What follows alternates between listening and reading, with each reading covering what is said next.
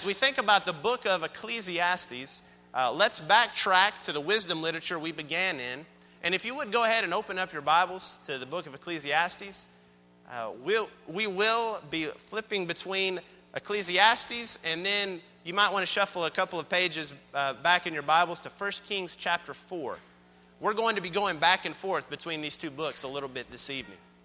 while you're turning there, let me welcome you, especially if you're a guest with us. Uh, this evening, we're thrilled that you're here. We hope that you'll fill out an attendance card and that you'll let us know uh, who you are and that you can come up and introduce yourself to us so we can find a way to encourage you.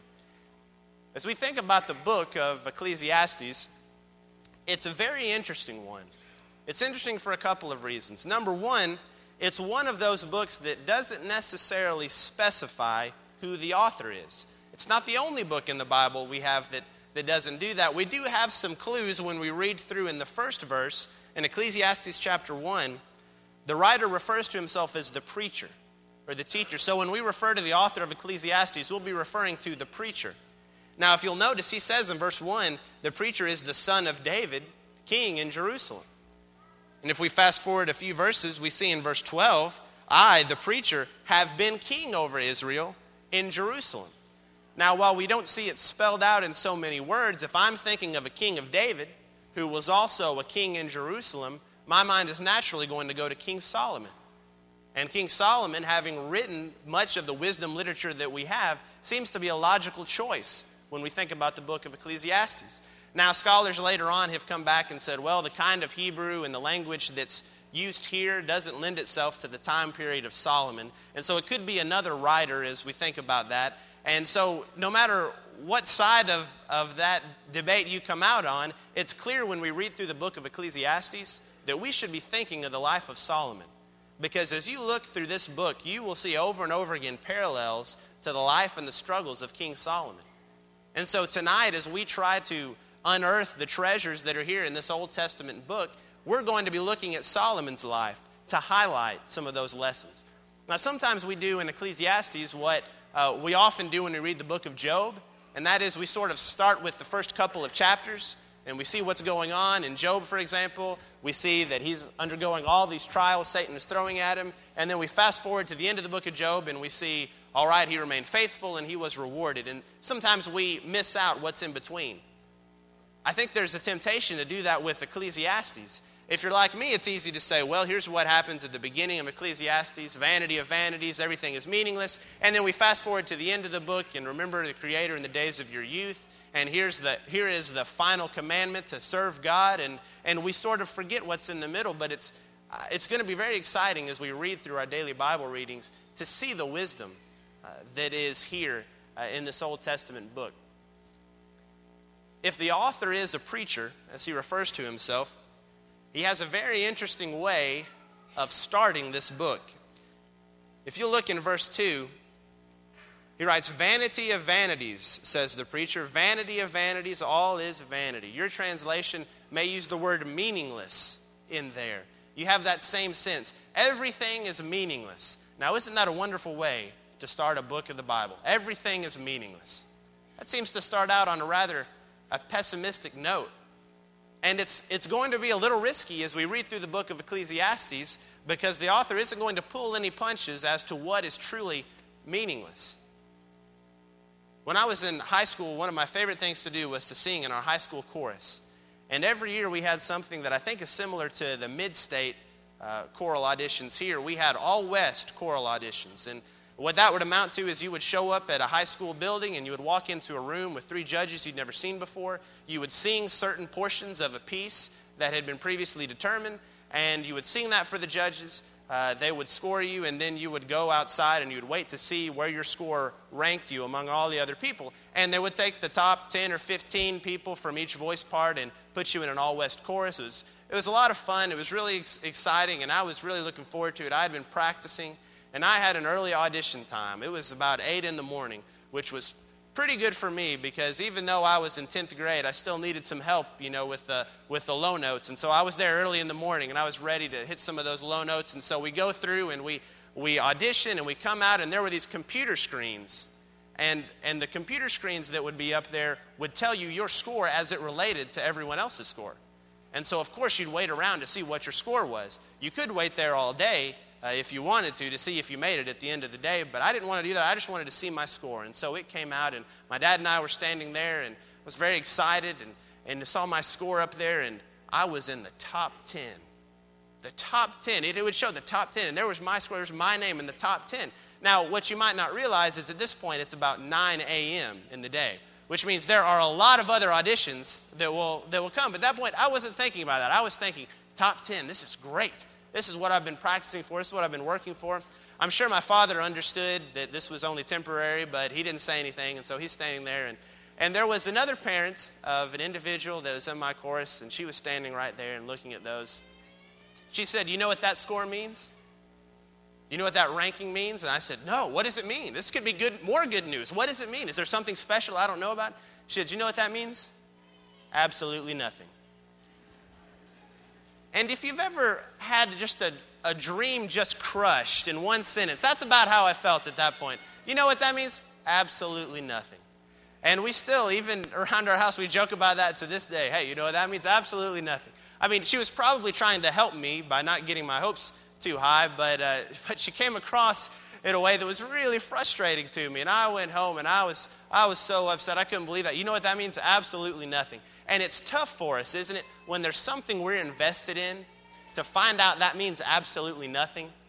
To say that something's meaningless, that kind of hurts. But as we read through Ecclesiastes, that's a risk we're going to have to take because the writer here points out some things that are meaningless, that mean absolutely nothing. Probably every one of us has asked the question what is the point of life? What is the point? Why are we here? Did you know that the best selling hardcover book, aside from the Bible, in American history, the title of that best selling book was The Purpose Driven Life? To me, that tells me we are hungering for purpose. Our society is looking for a purpose. What, what do I need to do? What is, my, what is going to be my purpose? Why am I here?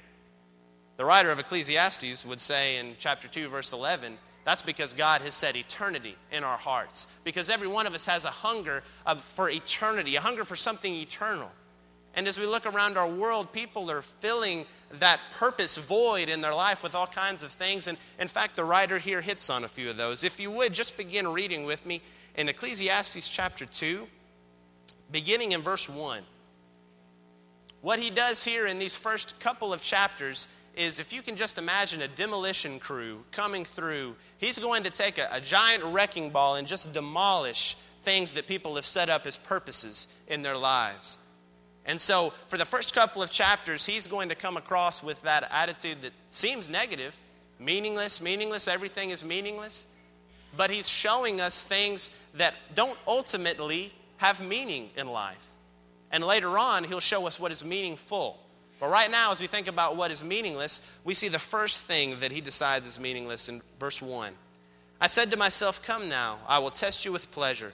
So enjoy yourself. And behold, it too was futility. I said of laughter, It is madness, and of pleasure, what does it accomplish? I explored with my mind how to stimulate my body with wine while my mind was guiding me wisely, how to take hold of folly until I could see what good there is for the sons of men to do under heaven in the few years of their lives.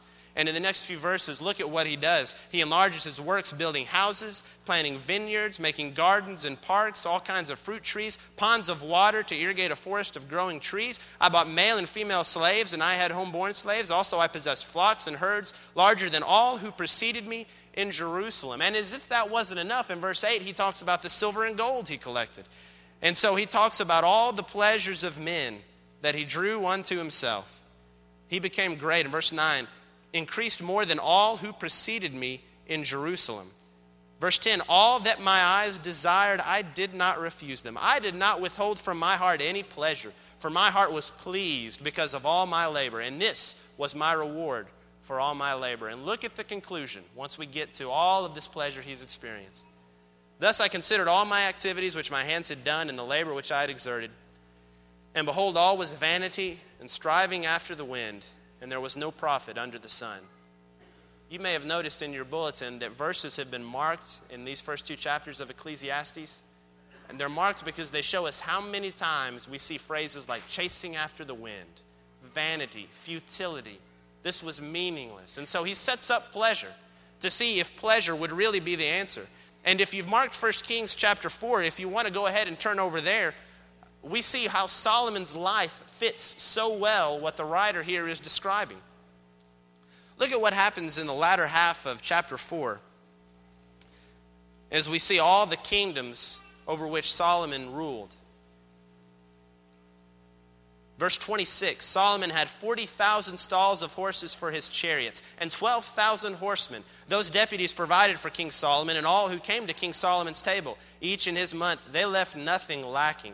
They also brought barley and straw for the horses and swift steeds to the place where it should be, each according to his charge. Just a few verses earlier, we see his provision for one day. And as we look through and see all the flour and the meal and the oxen and the sheep and the deer, gazelles, as we see that long list of everything that just a day of Solomon's life would take, we're, we're able to imagine such incredible wealth. And we usually think that if we had that kind of wealth and could provide that kind of pleasure, we'd be happy, wouldn't we? I mean, isn't that really what it would take? Just if we could just have one more thing that we've been thinking about, if we could just accumulate enough wealth to be able to do this or to accomplish this person this purpose. We see that Solomon had more wealth than we can imagine. And yet, when this writer comes to the end of all of this wealth, he realizes it was futility. It was chasing after the wind. None of this wealth amounted to very much. As we think about that same pitfall in our lives, it's interesting to think about a phrase Solomon uses uh, as, or rather, the Ecclesiastes writer who seems to be Solomon as we think about uh, Solomon writing this book, all the time using the phrase, there's nothing new under the sun. There really isn't anything new under the sun, is there? What would you say if I told you today that you had a windfall of over $100 million? What would you do with $100 million? Wouldn't you be able to do some things that that would provide happiness, that would provide contentment, surely provide some financial security.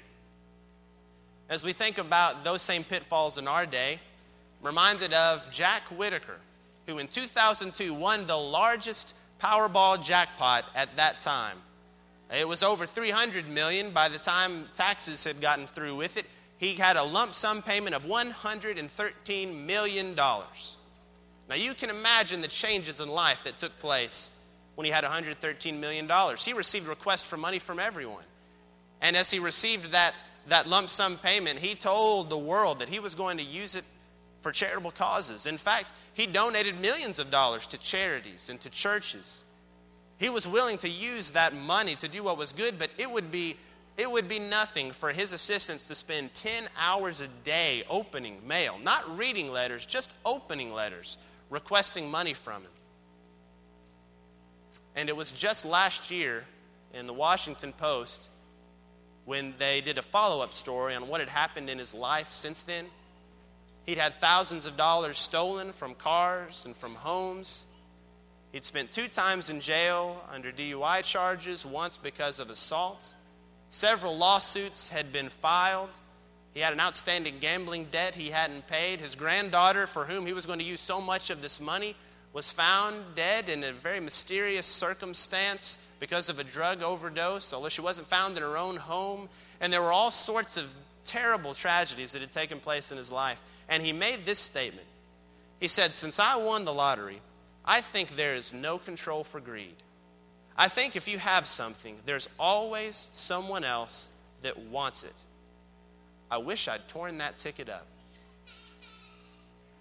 Seems like $100 million would fix everything, wouldn't it? Wouldn't wealth really meet that void that we have in our life? Wouldn't that give us a purpose? And yet, look at how difficult it is when we see real life examples. In fact, that sounds like what the Ecclesiastes writer would say He who loves money will never be satisfied with money. Chapter 5 and verse 10. Verse 11, when good things increase, those who consume them increase. So, not only was, is money one of those uh, pillars that is knocked down by these first two chapters. But we also see wisdom addressed here in this next portion. If you look in verse 12, the writer says, I, I turn to consider wisdom, madness, and folly. For what will man do who has, will come after the king except what has already been done? And I saw that wisdom excels folly, as light excels darkness. When we think about Solomon, obviously having that great understanding of wisdom, being gifted from God from wisdom. In fact, the latter part of, of 1 Kings chapter 4 tells us there were rulers that came from all around just to hear what Solomon had to say. He had a tremendous amount of wisdom. And so he understands how wisdom excels folly. And I think it's interesting as we go through our daily Bible readings that 1 Corinthians, the first few chapters, goes right along with Ecclesiastes because in those first few chapters, Paul talks about wisdom, doesn't he? He talks about the difference between God's wisdom and man's wisdom, how the foolishness of God is wiser than the wisdom of man.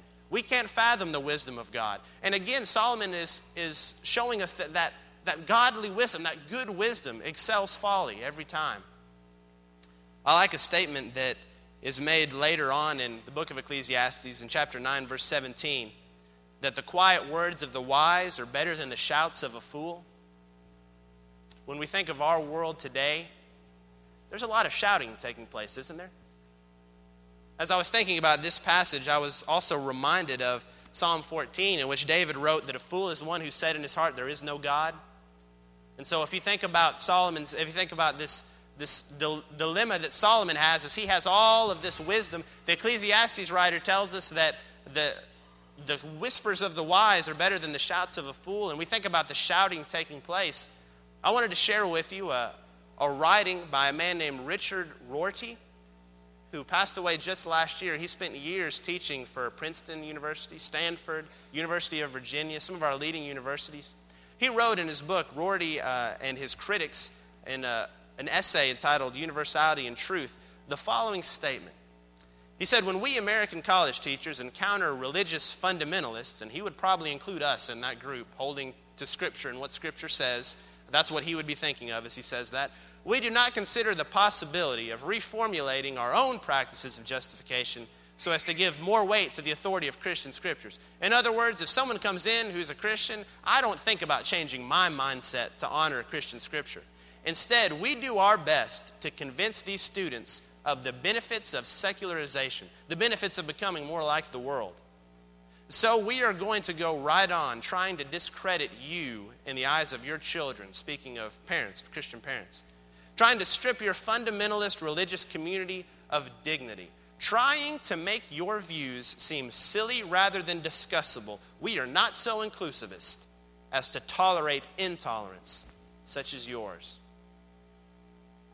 There's a lot of shouting going on out there, isn't there? By those who believe there is no God. There is, there is an effort by those who believe there is no God to try to pollute the, our airwaves and, and, and have so many competing voices to that whisper of wisdom that we read about in the scripture. And so, as we think about wisdom, we know that it excels folly, but it's interesting to find out what the Ecclesiastes writer here discovered, and that is at the end, the wise has the same destination as the fool, and that is the grave. There's nothing inherently about wisdom that gives life meaning. Even holding to wisdom, that still doesn't avoid the pitfall of death that comes after life. And so, thirdly, he's, he points to labor, he points to work. And in an extended section here in the latter half of chapter 2, he talks about all the wonderful things that he did. 1 Kings 5 tells us that Solomon had a forced uh, work labor program where he had about 30,000 men that worked in shifts of 10,000. You'd work a month on the temple and have two months off. So he has thousands of men at his disposal to do these wonderful things. He created so many things in his life, and yet work was futile.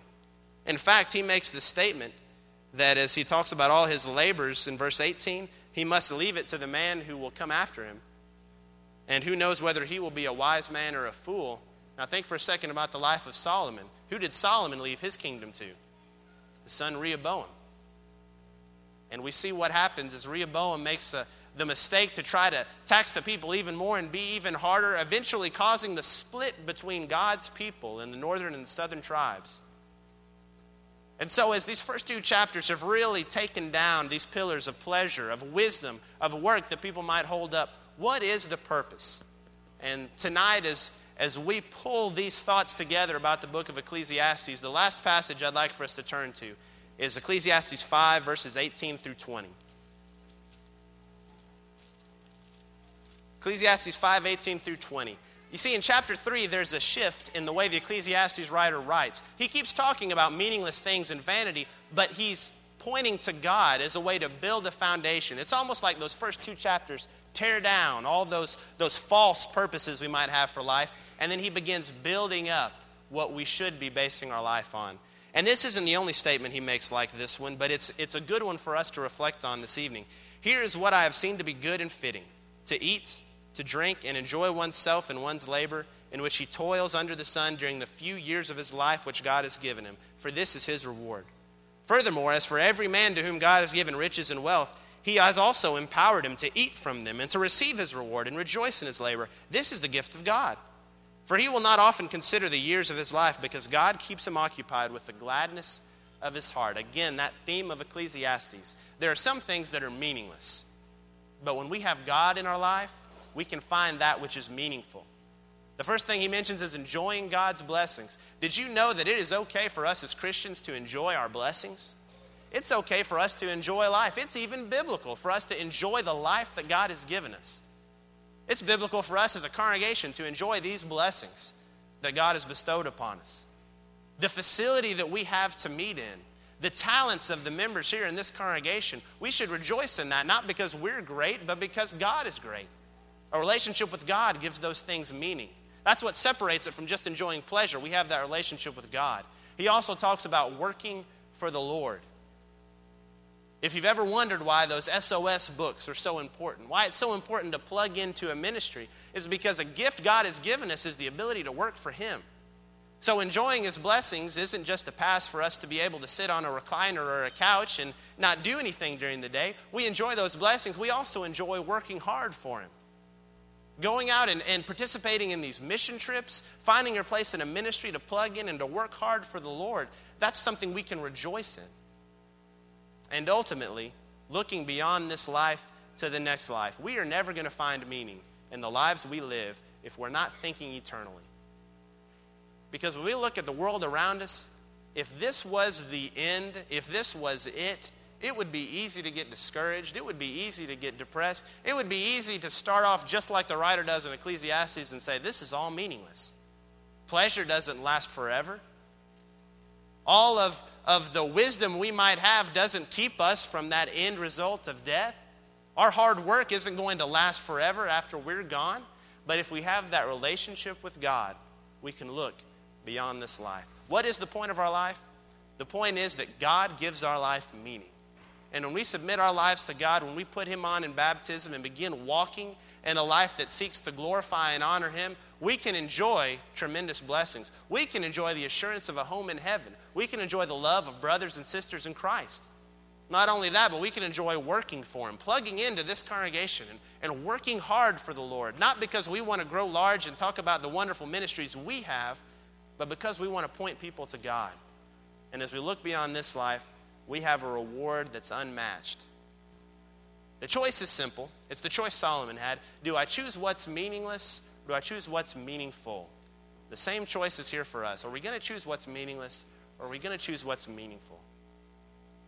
And tonight, if you're here and you want to make that choice by submitting your will to Christ, beginning that walk of faith, putting Him on in baptism and serving Him, or if you've made that choice and you want to renew that choice, please make that need known as we stand and sing together.